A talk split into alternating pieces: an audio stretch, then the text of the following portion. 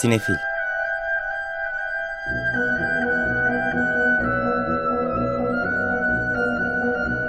Hazırlayan ve sunanlar Melis Behlil ve Yeşim Burul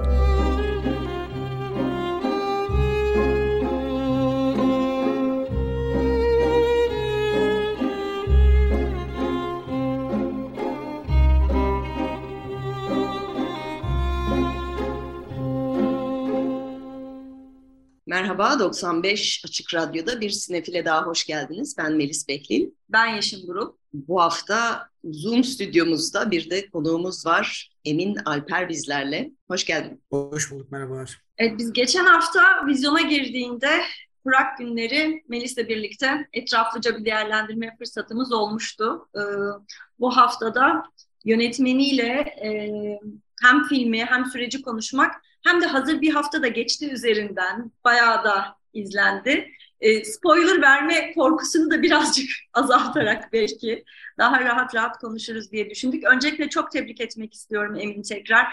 Kandan beri e, devam eden yolculuğu, aldığı ödüller ama onun ötesinde e, ilk hafta sonu itibariyle 50 bin bandında geçti filmin şu anda vizyondaki rakamı. Çok büyük bir başarı özellikle pandemi sonrasında sinemaların performansını düşünecek olursak e, insanların yeniden koşturarak e, sinemada, karanlıkta e, bir filmin dünyasında kaybolmayı özlediklerini de bence çok güzel müjdelemiş oldu Kurak Günler.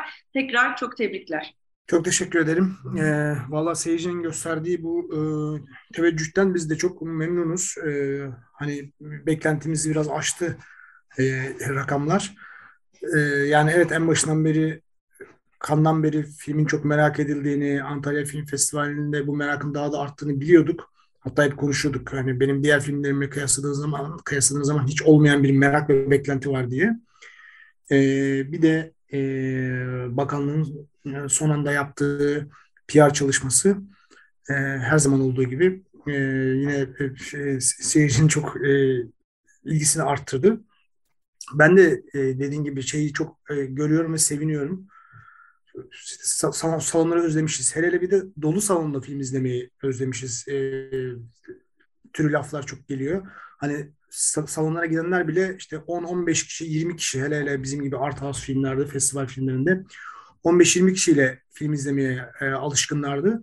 Bu seyircinin dolu salonlarda e, film izlediğini duymak, onun bilgisini almak e, gerçekten çok hoşumuza gidiyor dedi yani şey, dediğiniz gibi şeyden sonra e, Covid'den sonra olması bunun e, ayrıca çok manalı. Salonların kan ağladığı bir dönemde bunun olması çok manalı. Umarız e, bu ilgi devam eder. diğer bağımsız filmlere de, diğer arkadaşlarımızın bağımsız filmlerine de bu yoğun ilgi devam eder. Çünkü gerçekten bizim sinemamız bunu hak ediyor. çok nitelikli işlere imza atılıyor son yıllarda. Evet, bir hayli konuştun tabii son hafta bu bakanlığın PR çalışması dediğin e, verilen desteğin geri talep edilme e, skandalı konusunda. Ama hani bizim dinleyicilerimiz için de duymamış bir şekilde olduysa kısaca süreci e, tekrar bir özetlersen ve bundan sonra e, herhalde yasal e, yollara da başvuruluyordur. Çünkü bu olabilecek bir şey yani dediğin gibi aşamalı da gerçekleşen bir şey. E, o konuda biraz bilgilendirebilir misiniz? Evet, bunu çok anlattığım için şu an muhtemelen e, özet bir şekilde geçeceğim. Biz 2018 yılında e, başvurduk. İlk senaryo 2018 yılında ilk draft yani ilk taslak 2018 yılında başvuruldu. 2019'da destek alındı. Fakat bu süre içerisinde ben senaryoda değişiklikler yaptım. Ve bu senaryoda çok teknik nedenlere girmeyeceğim. Hem estetik hem politik nedenlerle e, bir e, iki erkek arasında bir homoerotik e, ilişkiyi tasvir eden e, bir sahne, sahneler koydum. E, karakterleri de bu yönde değiştirdim. Tabii ki bunun e, bakanlık tarafından hoş karşılanmayacağını biliyorduk. E, yani malum homofobinin bir resmi devlet politikası e, haline geldi. Bir dönemden geçiyoruz. Dolayısıyla e, biz de süreci iyice kendimiz açısından dezavantaj hale de getirmemek için e, yani önümüzü görmek, ne yapacağımızı bilmek açısından bu değişikliklerden bakanlığı haberdar ettik çekimlerden önce. Yani bir kez Ama daha yürüyorum. Önemli bir nokta söylediğin. Yani 2021 yılında sete girmeden önce zaten bakanlığa senaryonun son halini göndermiş durumdasınız. Onlar evet. da yanlış hatırlamıyorsam ikinci taksidi yatırdılar zaten. Evet aynen öyle. Ee, yani işte bir takım medya kuruluşlarında yansıtıldığı gibi işte bir kandırmaca vesaire yok. Yani başka senaryo verip başka film çekmek falan gibi bir durum e, yok. E, ayrıca e, hani bu da olabilirdi. Yani verilen senaryoyu birebir çekmek durumunda değil. Dünyanın hiçbir yerinde olmaz bu. Ya benim senaryo... bu arada sinirlendiğim biraz da o. Hani her noktasında evet. senaryoyu okumak zorunda değiller. Hiçbir destek sistemi böyle işlemiyor. Baştaki fikre veriliyor. Yapılabilecek bir film olmasına veriliyor. Kesinlikle. Ee, Aynen yani öyle. öbür türlü tamamen sansür için bir bahane yaratılmış oluyor tabii, burada. Tabii ki. Tabii ki. Yani benim verdiğim senaryodan sonra da dediğim gibi çok şey değişebilir, değişti. Kurguda bir sürü şey değişir. Yani kurguda bazen baştan aşağı filmler değişiyor. Yani e, mesela üç ana karakter, bir yakın tarihten de biliyoruz. Üç ana karakter karakterden bir tanesi ana karakterin tümüyle çıktığı kurguda versiyonlar ortaya çıkıyor. Bunun çok fazla örneği var. E, değişebilirdi. Bu da son derece meşruydu. E, ama geldiğimiz noktada e, öyle bile olmadı. E, yani neredeyse senaryo, son verdiğimiz senaryoya çok yakın çıkmış e, şey e, ürün. Tabii ki atılmış çok sahne var. Kısaltılma o anlamda var ama eklenmiş sahne yok. E, bu hala maalesef sağda solda sosyal medyada görüyoruz. Yani sadece e, iktidar yalnız çevrelerde değil, muhalif çevreler bile hala aynı şeyi söylüyor. İşte senaryoyu değiştirmiş falan. Yani, yani bu yok. Yani bunu bir kez daha söyleyeyim. E, ama daha sonra kandan itibaren başlayarak bir, bir tür iktidar yanlısı medya kampanyası hem Kanda hem Antalya'da. Kandaki yine bu queer meselesi üzerineydi. Queer Palma aday olmamızla ilgili. Antalya'daki de biraz şeydi. E, benim daha çok yaptığım konuşmayla ilgiliydi ve devletten para alıp devlete küfrediyorlar falan tarzında e, bu minvalde bir e, saldırı vardı. Ona da cevap vermiştim zamanında. Hani bu para bir kere kimsenin kasasından çıkan bir para değil. Hiçbir partinin, hiçbir şahsın e, kasası değil. Bu para e, vergilerimizden e, toplanan rüsumlarla, gelirlerle oluşturuluyor ve bunun amacı da sinemamızı desteklemek. E yani e, filmin uluslararası başarısı da herhalde bu desteğin doğru yere gittiğinin en e, doğrudan işareti. Bunun ötesindeki bütün kararlar politik, e, partizanca alınmış kararlar e, diye düşündüğümü söylemiştim.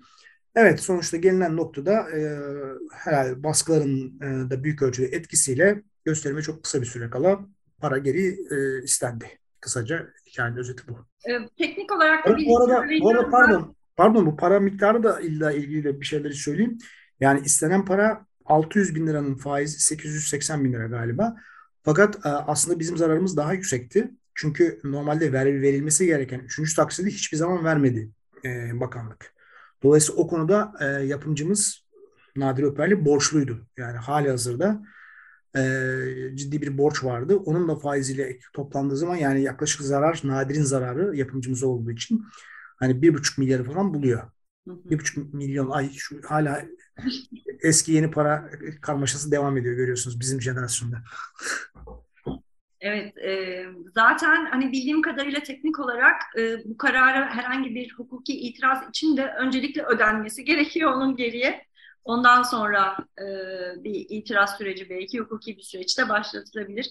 Dolayısıyla filmin aslında şu anda gelirini arttırıp hem e, dediğin gibi yapımcınız Nadir'in piyasaya olan borcunun belki de hani film özelindeki borcun ödenmesi ama bir taraftan da bakanlığa bu geri ödemenin yapılması için de e, hala Türkiye'de bağımsız sinema yapmaya çalışan e, aslında e, sinemacılar için de önemli de bir örnek teşkil ediyor bu yaptığınız. Dolayısıyla filmin gişedeki başarısı ayrıca bir önem kazanıyor bu açıdan da. Seyircinin de bunu görüyor olması e, ve bununla alakalı dediğin gibi bazı noktalarda farklı yönlerden farklı eleştiriler geliyor olabilir ama e, uzun süredir Türkiye'de genel kamuoyunun e, doğru yerde durduğu ve doğru aksiyon aldığı bir e, şeye denk geliyor olmak da biraz umut verici bizim adımıza da. Yani evet, herkes evet. bu durumu çok iyi anladı ve o dayanışmanın e, şeyi bence çok güzel yayıldı. Evet evet kesinlikle öyle. Ee, yani dediğin gibi e, bağımsız sinema diyoruz. Bağımsız sinema derken hep biz piyasadan bağımsız olmayı kastediyoruz ama piyasadan bağımsız olacağız, olacağız derken bu kez e, bizim gibi e, ülkelerde e, Türkiye özelinde devletten bağımsız olma meselesi gündeme geliyor. E, bu anlamda e, gerçekten kaliteli sanat filmleri izlemek isteyen seyircilerin filmi sinemada izlemesi e, bizi bu anlamda devlet finansmanından da bağımsızlaştırıyor. E, bu, bu anlamda gerçekten bağımsız bir sinema yapmanın olanakları e, artıyor. E, yani ulusal sinema merkezlerinin siyasetten bağımsız olarak kurulduğu Batı Avrupa ülkelerinde bu hali hazırda sağlanmış durumda.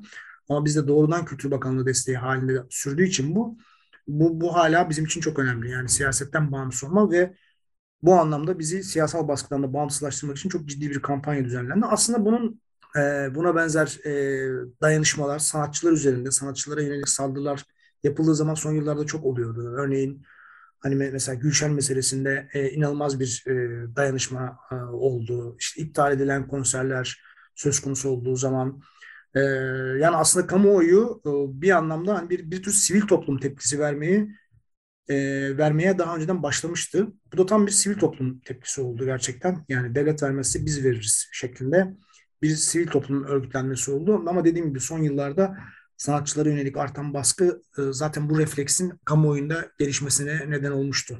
Ve ilk hafta sonu bunun olması iyi oldu tabii. Çünkü bundan sonra da yeterince insan epey yeterince değil henüz ama epey bir insan gördüğü için kulaktan kulağa yayılabilir. Hani az insan gördüğünde o kulaktan kulağa ihtimali de kalmıyor. Çünkü üç kişi beş kişi görmüş oluyor. Hani bu film özelinde sonuçta sadece destek olmak için gitmiyor insanlar. Bir yandan da hakikaten bu sene çıkan en iyi filmlerden birini görmek için gidiyorlar ve bu daha fazla insan gördüğü için yayılacağını ve artacağını da ümit ediyoruz. Bu desteklere dair bir e, şey eklemek istiyorum ben de. Yani tam tersine aslında bunu ülkenin PR'ına çevirmek de mümkün. Ben birkaç sene önce İsrail örneğini hatırlıyorum. Ee, İshak Rabin'in katiliyle ilgili bir belgesel yapıldı ve bu devlet desteğiyle yapıldı diye bayağı bir gürültü kopmuştu. Ve Cumhurbaşkanı o zaman çıkıp biz öyle bir ülkeyiz ki o kadar özgürlüğümüz var ki ona bile para veririz. Sonra eleştiririz ama hani biz onun sansürünü yapamayız çünkü o öyle yapılmaz demişti ki hani bence ülkenin nerede durduğuna dair İsrail'in çok şeyini eleştirebiliriz. Ama bunu da kendi lehine e, çevirebilen bir e, anlayış vardı orada. Ya söylediğin çok doğru. Bu gerçekten çok daha incelikli bir PR çalışması olurdu devlet adına. Ama şu an e, e, o incelikten çok e, uzak bir noktadayız. Ki bu benim uluslararası festivallerde çok başıma geliyor. Mesela Abluka da çok başıma geldi. Abluka benim son bakanlık desteğiyle çekilmiş son filmim. Ondan sonra bir daha artık bakanlık desteği alamadık. Hani ablukada galiba e, zaten şu an olsa ablukaya da hayatta verilmezdi. O zamanın koşulları biraz birazcık daha azıcık daha farklıydı. 2010 tabii destek alındığı zaman 2013-2014 falan da aslında. Yani film 2016'da çıktı ama e, dolayısıyla daha farklıydı koşullar. Yani uluslararası festivaller o kadar çok soruldu ki e, yani önce şunu soruyorlardı. Bu film Türkiye'de yasaklandı mı? Ben de diyorum ki yasaklanmak bir yana bakanlık tarafından desteklendi. Kültür Bakanlığı tarafından. Çok şaşırıyorlardı. Bazı yerlerde logoyu görüp soruyorlar. Nasıl yani bu film Kültür Bakanlığı tarafından nasıl desteklendi falan diye. Ben de anlatmakta zorlanıyordum. Tamam biz özgür bir ülke değiliz ama yani o kadar da değil falan gibi böyle yani çok hassas bir e, yarı demokrasi, yarı demokrasiyi tarif etmek çok zor Batı Avrupalılara.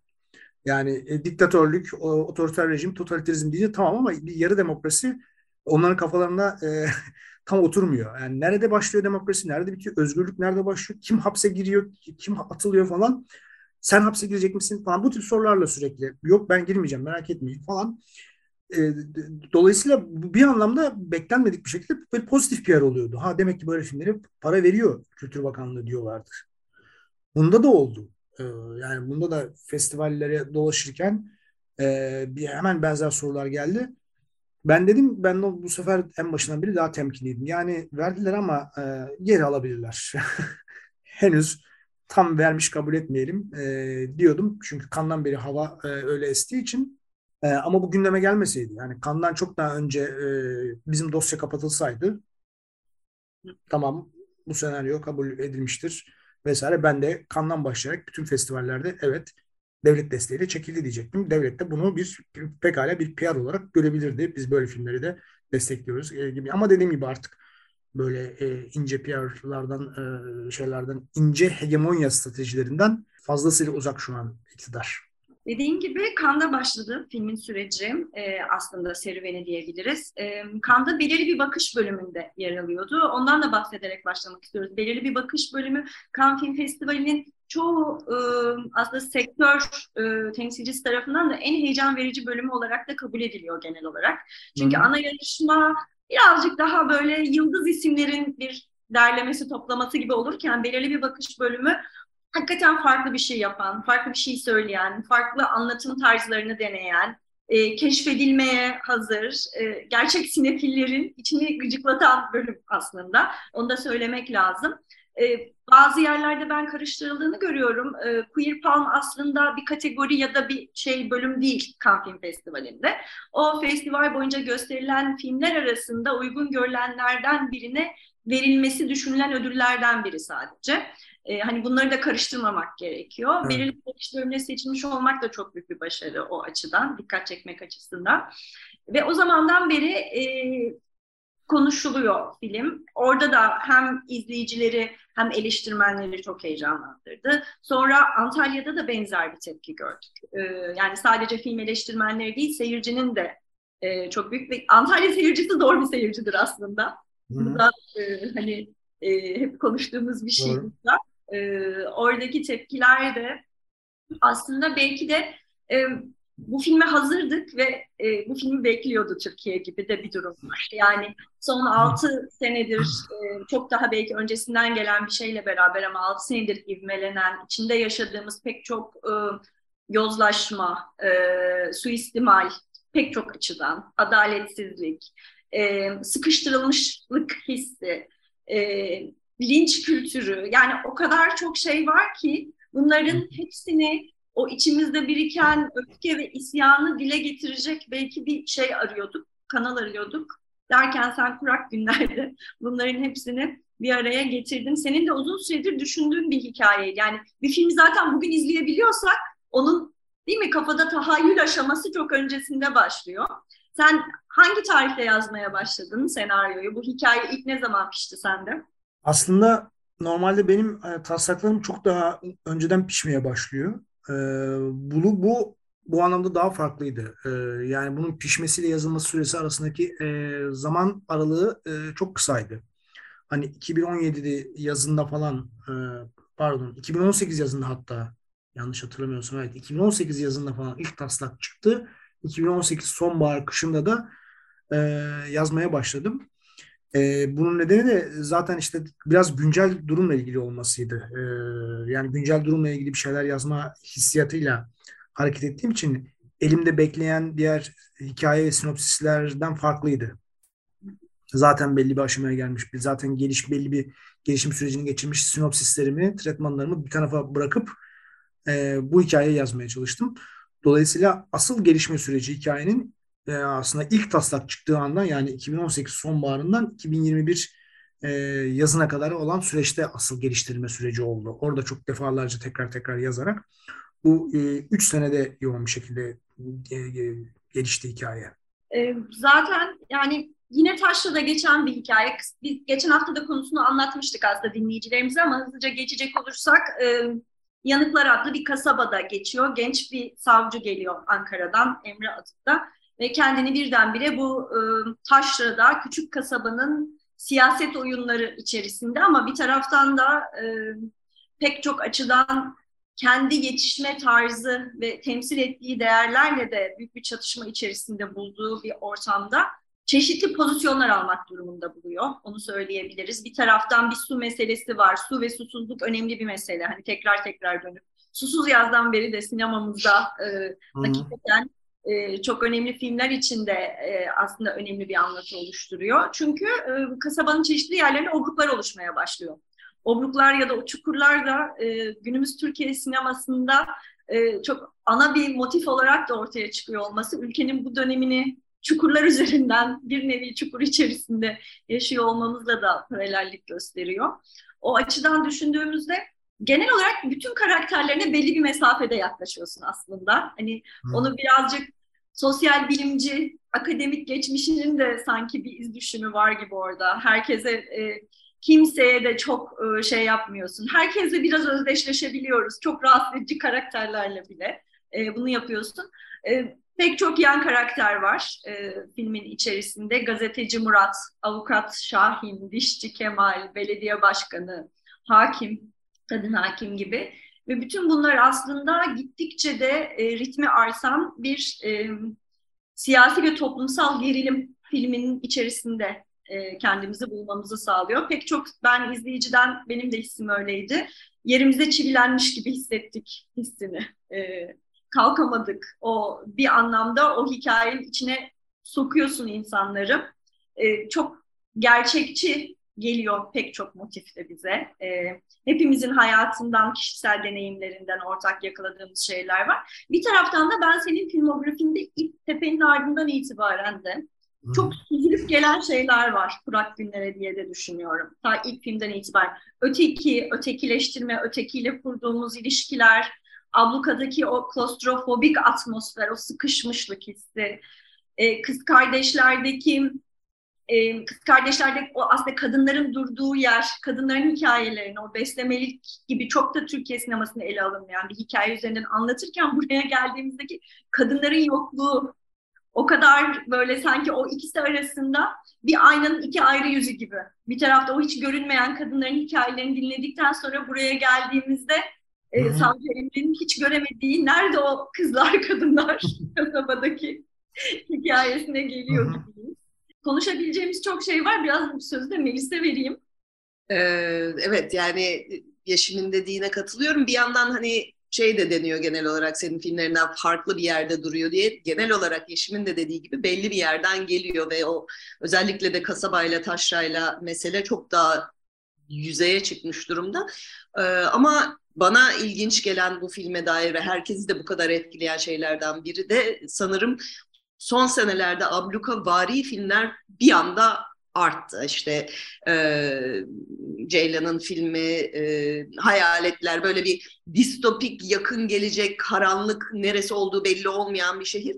Burada da yanı, yanıklar evet hani var olmayan bir kasaba ama çok var olan bir kasaba bir yandan ve çok bugün de ve şimdi de ve birebir cümlelerle aslında tanıdık bir yerde geçiyor. O yüzden o üstü örtük ya böyle şeyler oluyordan bunlar oluyor ve bu aslında her yerde oluyor ve hepimizi etkiliyor ya geçiş e, bence çok etkileyici. Seyircileri o kadar yerlerine mıhlayan şeylerden biri de o galiba. O da senin demin anlattıklarından biraz bu o aciliyet meselesiyle ilişkilendiriyorum 2018'de artık yeter dediğim bir noktada hani üstü kapalı değil neyse konuşalım diye.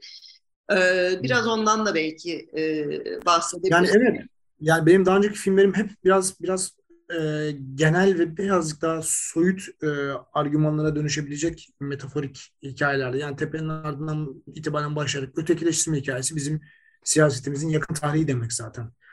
Abuka zamanında çok e, konuşmuştuk zaten. Hani bizim her sürekli periyodik olarak içine düştüğümüz e, Karabasan'a gönderme yapıyordu. İşte 70'ler, 80'ler sonra 90'lar bir falan diye böyle sürekli olarak ki tam filmin çıktığı zaman da yine benzer bir e, politik iklim oluşmuştu. Bu kez e, farklı bir durum söz konusu. Çünkü gerçekten farklı bir dönemden geçiyoruz. E, evet her zaman bir yarı demokrasiydik. Hiçbir zaman siyasal sorunlarımız e, bizi tatmin edecek şekilde e, çözüme kavuşturulmadı, gelişmedi.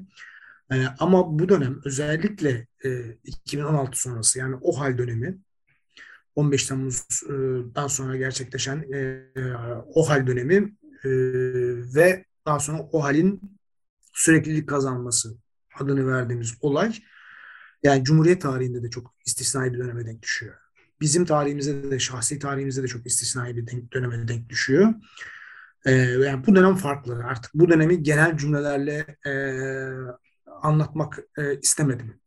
Yani e, genel işte metaforlarla başka dönemlere de teşmil edilebilecek e, yaklaşımlarla değil, e, doğrudan, daha doğrudan, daha direkt cümleler kurarak anlatmak istedim. Evet o aciliyet duygusuyla olduğu için, yazıldığı için daha zamanlı, daha mekanlı, daha az e, metaforik belki de yani yani kasaba bir alegori değil. Yani kasaba Türkiye zaten yani, yani çok açık e, bu. O, alegori olmayacak kadar açık. E, dolayısıyla bu anlamda e, yani söyledikleriniz doğru. Çok daha e, doğrudan bir hikaye. Obruklar da e, bir söyleşide diyorsun senin için alegorinin ötesinde zaten Konya'da çok olan bir şey galiba değil mi? Evet evet yani biz e, çok daha evet, aşinayız biliyoruz. Bazı arkadaşlarım obruk lafının ismini bile ilk kez duymuşlardı. Ne o, o, o obruk o ne demek falan diye. ee, yani bizim için çok tanıdık bir olgu. E, ne olduğunu da bilmiyorlar, nasıl oluştuğunu vesaire. E, ben anlatıyordum. E, ama giderek e, bu bilgi zaten bu film filmden önce e, hani medyada e, çok çok daha fazla yer almaya başlamıştı. Dikkatli gözler fark ediyordu. Çünkü yeni obruklar açılıyordu. İşte Karapınar'da obruk açıldı. Şurada yeni obruk açıldı ve görseli de çok güçlü olduğu için e, dikkat çekiyor yeni açılan obruklar. Bir tarlanın ortasında birden işte dronlarla bir de bunlar artık çekiliyor tabii eskiye kıyasla. E, daha fazla ilgi çeker olmuştu. E, ve gerçekten benzer bir şekilde hem Tayfun abi, Tayfun Pirselimoğlu filminde kullandı. Özcan filminde kullanıyor. Bildiğim kadarıyla şu an iki film daha çekiliyor. Ee, en azından görsel olarak obruk e, görselini, imgesini kullanan en azından bana gelen duyum öyle. Dolayısıyla böyle bir e, tesadüfi bir şekilde yönetmenler bir anda şey e, obruk imgesinin peşine düştüler gibi gözüküyor. Arada böyle bir telefon trafiği oluyor mu? Siz hangi obruğu çekiyorsunuz? hangisini çekelim? Yok valla yani e, Özcan'la konuştuk tabii. Özcan'la çok sık konuşuyoruz. Özcan'ın obruğu çok daha farklı. Ee, onlar Toros obrukları. Bizimkinden farklı bayağı onlar. Ee, yani e, onların oluşma nedenleri ve biçimleri de farklı. O Orta Anadolu obruğunki de farklı. Yani e, Özcan'ınki böyle neredeyse bir mağara gibi yani Torosların arasında kayaların içerisinde e, ortaya çıkan şeyler. Bizimkilerin e, görselinde biliyorsunuz zaten çok yayı, şey krater gibi neredeyse yani. Ovada ani bir çöküntüyle oluşuyor. Obrukların temsil ettiği aslında tam olarak dediğin e, yani bir de ahlaki çöküntü durumu. Yani metafor olarak bakacak olursak filmde de anlattığın o ahlaki ve etiksel çöküntü toplumumuzun içinde yaşadığı. Yani e, büyük o şimdi nasıl diyelim daha parlamenter siyasetten bağımsız olarak reel e, politikada, günlük hayatımız içerisindeki o ahlaki çöküntüye dair de filmde o kadar çok şey var ki bir taraftan e, e, hızlıca her biri birbirinden iyi oyuncu kadron yani onları da hızlıca saymak lazım. Selahattin Paşalı, Savcı Emre rolünde, Ekin Koç, e, gazeteci Murat rolünde iki büyük yıldızın bu iki rolü kabul etmesini ben ikisini de ayrı ayrı çok takdir ettim. Çok başarılılar, e, çok büyük bir cesaret. Türkiye'de e, hakikaten jön oyuncularda bu türde bir oyun, e, böyle bir rol tercihi çok sık görebildiğimiz bir şey değil. Zaten çok iyi oyuncular ikisi de. O yüzden e, hani ayrıca onları anmak istiyorum. Ama Erol Babaoğlu ve Erdem Şen Ocak filmi e, hem şeyinin, geriliminin hem de anlatısını çok yükselten performanslar sergiliyorlar. Çok çok başarılı. Selin Yeninci'nin canlandırdığı kadın hakim ise o bence o ahlaki çöküntü odaklarından birini temsil ediyor tam olarak bürokrasi içerisinde. E, mevcut düzenle uzlaşarak e, var olan o uyum sağlamanın ötesinde o çöküntünün aslında e, mihenk taşlarından biri haline geliyor e, bir taraftan. E, onun yanı sıra filmde başka konular da var. Yani çok fazla bence bu LGBT artı meselesi konuşuldu ama bence şu anda yine gündemde olan bir diğer konu çocuk istismarı. Filmde bu konuda da e, çok önemli bir anlatı damarı var. Oraya özellikle girmiyorsun çünkü orada aslında ayrı bir film var. Yani yazmak istesen orada bambaşka bir film var. Ee, ben o konudaki senin şeyini, e, o mesafeli duruşunu da çok takdir ettim. Çünkü gayri ihtiyar o hikayenin peşine de takılıp gitmek isteyebilir insan. Oradaki o temkinli duruşun, hani belli bir şeyde onu tutuyor olman da e, Evet aslında bu yani bu senaryonun en zorlayıcı taraflarından bir tanesiydi. Çünkü senaryoda peşine takılıp gidilebilecek çok hikaye var. Yani e, hani ben çok kabaca çok e, berrak ve net çalışmak için çok analitik çalıştım. Şemalar falan çıkardım ilk kez.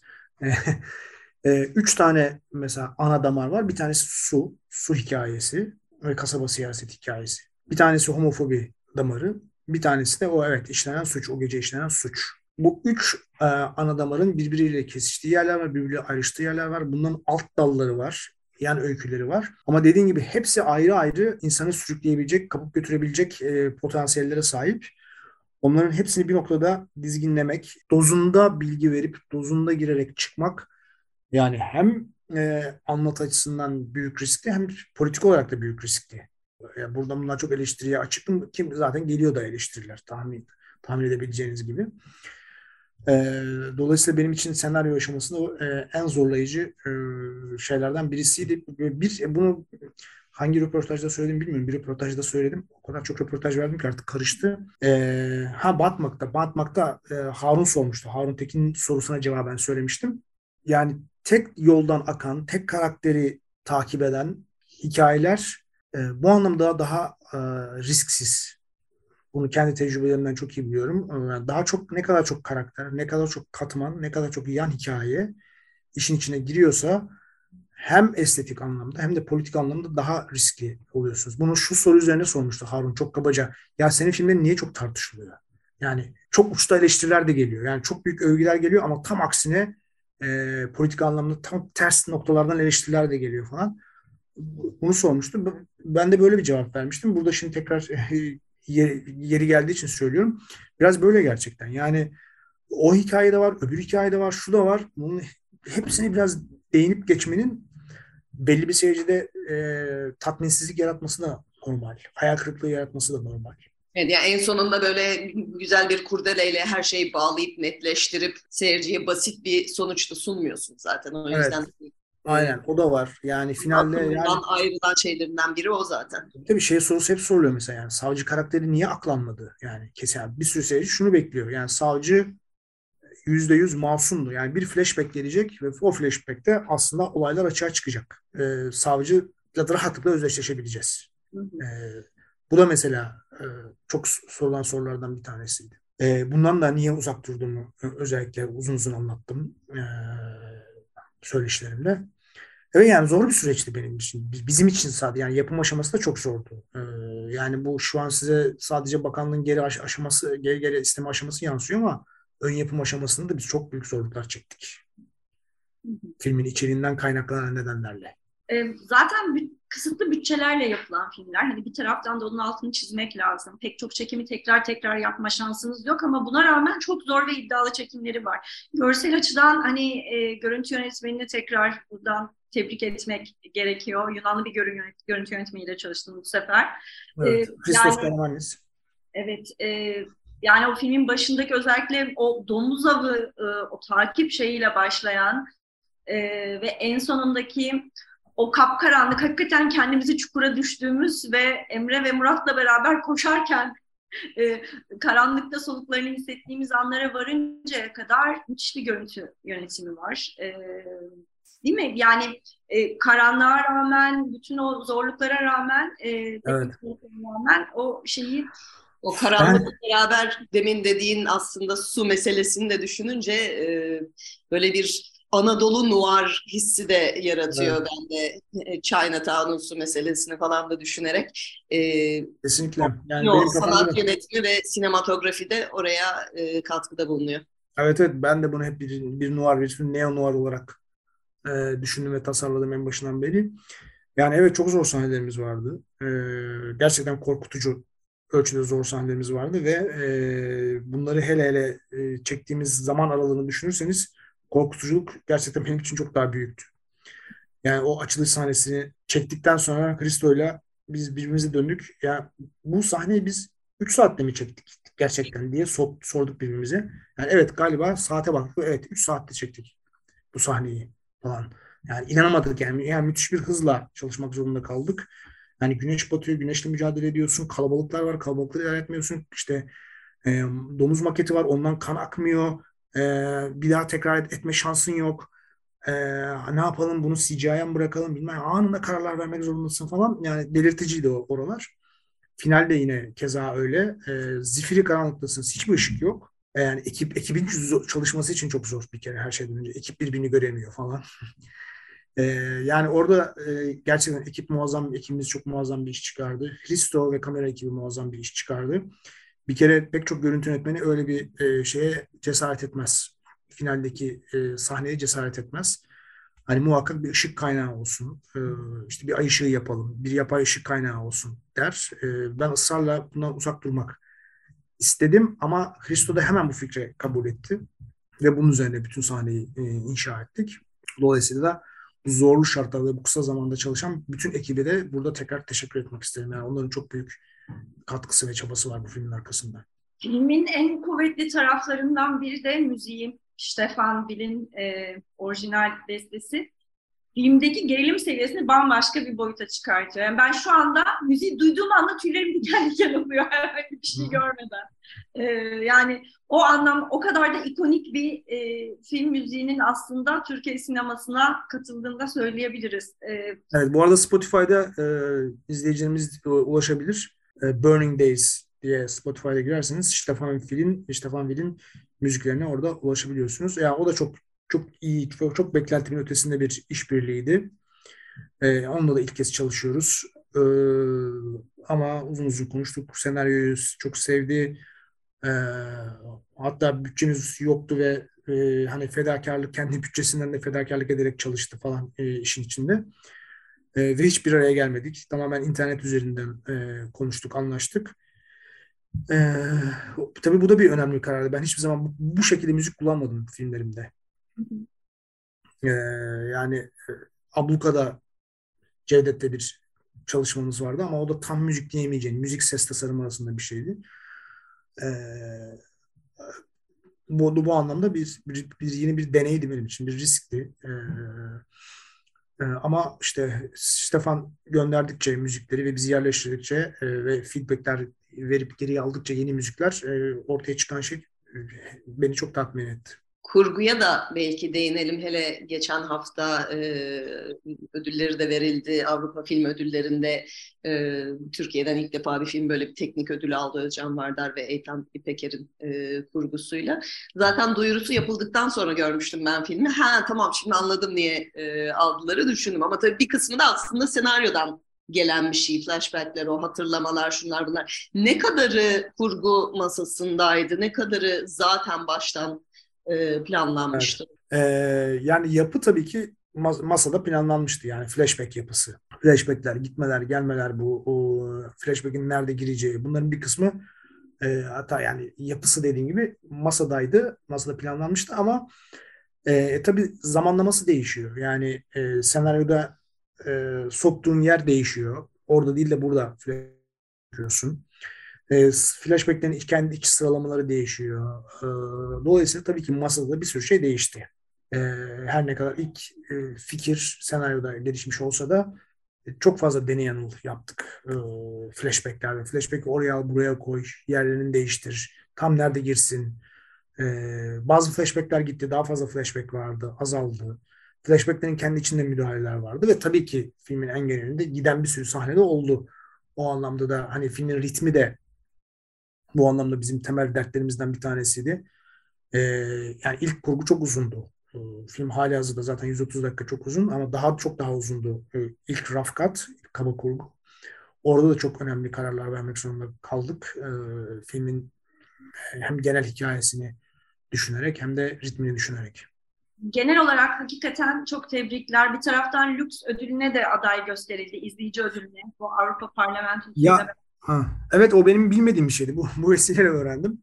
E, ama çok sevindik yani Avrupa Parlamentosu'nun e, seçtiği yani herhalde onların seçtiği bir komisyon mu seçiyor bilmiyorum. Tam prosedürü de bilmiyorum açıkçası. Tam aşina değilim. E, beş film arasına girdik ki bu beş film hep yani diğer dört filmi de çok e, Avrupa'nın yani bu sene en çok ses getirmiş önemli filmleri. E, yani işte böyle şey var, Close var, Triangle of Sadness var, altın ayı alan film e, telaffuzunu yanlış yapılmak korkusuyla yapmıyorum. E, o, o yüzden e, ben bu filmlerle e, ilk beşe girmek ve 24 dile çevrilip seyircinin Avrupa'nın 24 diline çevrilip seyirciyle e, bir şekilde bir kanaldan e, ulaşacak olması e, evet son günlerde aldığımız güzel haberlerden bir tanesiydi. Çok teşekkür ediyoruz Emin. Yani e, filmi çok tebrik ediyorum ama son bir sorun var aslında benim onu benim de var. Biri vardı mı bilmiyorum sorularınız ama e, yani Yanıklar bir, bir Türkiye'nin mikrokozmosu aslında ve hani Türkiye'nin içinde bul, bul, kendimizi bulduğumuz e, siyasi, kültürel hatta ekonomik bütün o arka planını bir arada e, veren bir film. Ama bütün bunları aslında bir erkek meselesi olarak da anlatıyorsun. E, yani hem akademisyensin aslında, akademik formasyonun çok güçlü, yıllarca hocalık yaptın bu konulara e, çok kafa yordun bir taraftan bir sosyal bilimci ve tarihçi olarak. E, dolayısıyla Türkiye'nin içinde bulunduğu bütün bu çıkmazların, e, bu e, toksik erkeklik mi diyelim ya da onun dışında e, o şeyden aldığı, patriarkadan aldığı güçle kontrolsüz bir hakimiyet kurma ve her şeyi sömürmeye dayalı e, o bakış açısını nasıl değerlendiriyorsun? Yani hakikaten bütün bu sıkıntıları da aslında bir taraftan erkeklik hallerinin temsiliyeti üzerinden de anlatıyorsun ya film. Yani evet ben bunu ilk filmden e, itibaren yapıyorum. Bu mesele e, yani bu patriarka erkeklik meselesi diğer yaşadığımız siyasal e, kabuslarla çok yakından ilişkili. Yani ben yıllarca işte tarihçi olarak faşizm anlattım. Faşizmin e, nasıl bir erillik imgesi üzerine oturduğu çok uzun uzun tartışılmıştır. E, faşizmin toplumsal tabanında özellikle genç erkeklerin rolü çok iyi bilinir e, literatürde ve tartışılır. Dolayısıyla bu anlamda hani zorbalık, e, başkasına diz çöktürme, egemen olma, e, kendi hayat tarzını başkasına dayatma, bir tür faşizan siyasal kültür oluşturma meselesinin e, eriklikle ve patriarkayla çok yakından ilişkisi var. Ama tabii buna indirgenemeyeceğini de e, özellikle söylemek lazım. E, hatta tam da bunu söylemek amacıyla Hakime Zeynep bir biraz koydum. E, yani e, bu meselenin bu mesele sadece bir biyolojik erkeklik meselesi değil, erkeklik e, ve patriarka meselesi kadınları da kendi hegemonya alanına alabilecek biyolojik e, e, anlamda kadınları da kendisine çekebilecek, kendi safına çekebilecek ve bunun yeniden üretimine sokabilecek bir tarafı var. Bunu zaten biliyorduk ama bunu bu filmde de bu e, karakter e, üzerinde bir kez daha e, vurgulamak e, istedim. Yani bizim hem benim filmlerimde hem benim hani çok genç yaştan beri aldığım sol eğitimde şu vurguyu hiçbir zaman yapmaktan vazgeçmedik. Patriarka erkekler için de bir sorun. Tabii ki e, erkekler bunun e, ayrıcalıklarını, avantajlarını kullanıyorlar, sömürüyorlar. Ama aynı zamanda e, erkekler için de her, her belli e, türde erkekler için de bunun bir sorun olduğu e, aşikar. Bunun üzerine çok kitap yazıldı, e, çizildi. E, feminist literatürde de e, bu erkeklik meselesi bu açıdan çok e, ele alındı. Dolayısıyla ben de bu perspektiften e, erkeklik meselesini e, ele almaya e, çalışıyorum ya da devam ediyorum diyebilirim. Evet, Bell Hooks'un dediği gibi feminizm herkes içindir. Evet. Ee, benimki biraz artık filmden ayrılarak şöyle bir soru sormak istiyorum. İki yıldır Sinematek'in de e, yöneticiliğini yapıyorsun. Orada gayet de iyi gidiyor gösterimler bildiğimiz kadarıyla. E, bu filmle değil belki çünkü daha yeni ama senin sinemana şu anda bakışına herhangi bir etkisi olabilir mi bu bir şapka daha takmış olmanın? Çünkü sonuçta deminden beri anlattıklarında hani akademisyen geçmişinin damgası çok hissediliyor ama e, böyle bir daha yakınlaştırdı mı seni sinemanın tarihiyle? E, kesinlikle e, öyle bir etkisi oldu. E, tabii ki dediğin gibi bunun hemen sonuçlarını e, alamayız ama yıllar sonra e, hani tekrar bir sinema tarihini yeni sıfırdan bir gözle yani e, artık olgunluk olgunluk sonrası diyebileceğim bir yaşla tekrar değerlendirmek çok öğretici oldu benim için. Çünkü biliyorsunuz yani biz genelde bu, bu dönemi 20-30 yaşlar arasında çok yoğun bir şekilde yaşıyoruz. Sinema klasiklerini yoğun bir şekilde tüketme. Hani 30'larda da devam ediyor tabii ki ama ondan sonra giderek azalıyor. Hani biraz şey biz biz göreceğimizi gördük e, moduna geçiyor e, insan. E, ama bu evrede tekrar bir daha bu klasikleri, gençken izlediğim filmleri bazen hiç izlememişim. Yani bunları da görüyorum. Yani bazı bazen utanç içinde hatırlıyorum. Ya ben bunu nasıl izlememişim falan diye. E, bunları tekrar e, e, izlemek sinema tarihine bambaşka yepyeni bir gözle e, bakmama neden oldu. Muhakkak bunun katkısı olacaktır ileride diye düşünüyorum. Onları da heyecanla bekliyoruz. evet, çok teşekkür ederiz Emin'in konuğumuz olduğun için. E, filmin başarısı için tekrar tebrik ediyoruz. Dinleyicilerimize de buradan e, tekrar çağrı yapıyoruz. Kurak Günler vizyon serüvenine devam ediyor. İzlememiş olanlar için, tekrar izlemek isteyenler için... E, İkinci haftadaki salon sayısını henüz bilmiyoruz ama e, ilk hafta yüz küsur sinemada e, gösterime girdi ve bir sürü de aslında planlanmamış ek seanslar açıldığını da duyuyoruz etrafımızdan. E, gece yarısı ek seansları böyle o blockbuster dediğimiz türde kapının önünde kuyruklarla bloğa dönen şeyler. Bunu hakikaten e, tekrar sinemaların önünde seyircilerin sıraya girdiğini görebilmek çok güzel. E, Kadıköy sinemasında bir de askıda bilet uygulaması da gerçekleştiriliyor bildiğim kadarıyla. Hafta sonu yaptılar bunu. E,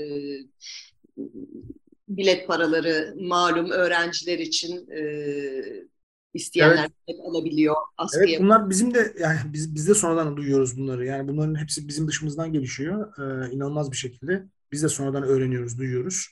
Ee, sadece Kadıköy'de değil başka sinemalarda da o, olduğunu bu askıda bilet olayının. Dedim yani az önce konuşmadan gerçekten insanlar e, beklediğimizin çok ötesinde sahiplenip kendi kendilerine örgütlendiler. Yani biz biz hiçbir şey yapmadık. Tekrar e, senin şahsında tüm ekibe de e, hem çok tebrik ediyoruz hem çok teşekkür ediyoruz. E, her filminle konuk olduğun gibi şu ana kadar sinefile bir sonraki projenle de inşallah şimdi dizi çektin e, yeni. O herhalde önümüzdeki yıl e, gösterime girecek diye bekliyoruz. Arada televizyon projelerinde devam ediyor. Senin eklemek istediğin bir şey var mı? Çok teşekkür ederim. Çok sağ olun. Ee, sizinle konuşmak yine her zaman olduğu gibi zevkti. Biz çok teşekkür ediyoruz. Hoşça Teşekkürler. Sağ olun, hoşçakalın. Evet, bu haftaki konuğumuz Emin Alper'di. Ee, zaten programında sonuna yaklaştık. Evet, programın sonunda e, filmin Stefan Will e, bestesi müzikleriyle veda edeceğiz size. E, Emin'in de söylediği gibi Spotify'da da dinleyebilirsiniz bu müzikleri. Bu hafta bir de Avatar'ın gösterime girdiğini, Avatar'ın devam filminin gösterime girdiğini e, hatırlatalım. E, merakla, kimilerince merakla, kimilerince acaba iş yapabilecek mi merakıyla bekleniyor. Evet, şimdilik herkese iyi seyirler. İyi hafta sonları.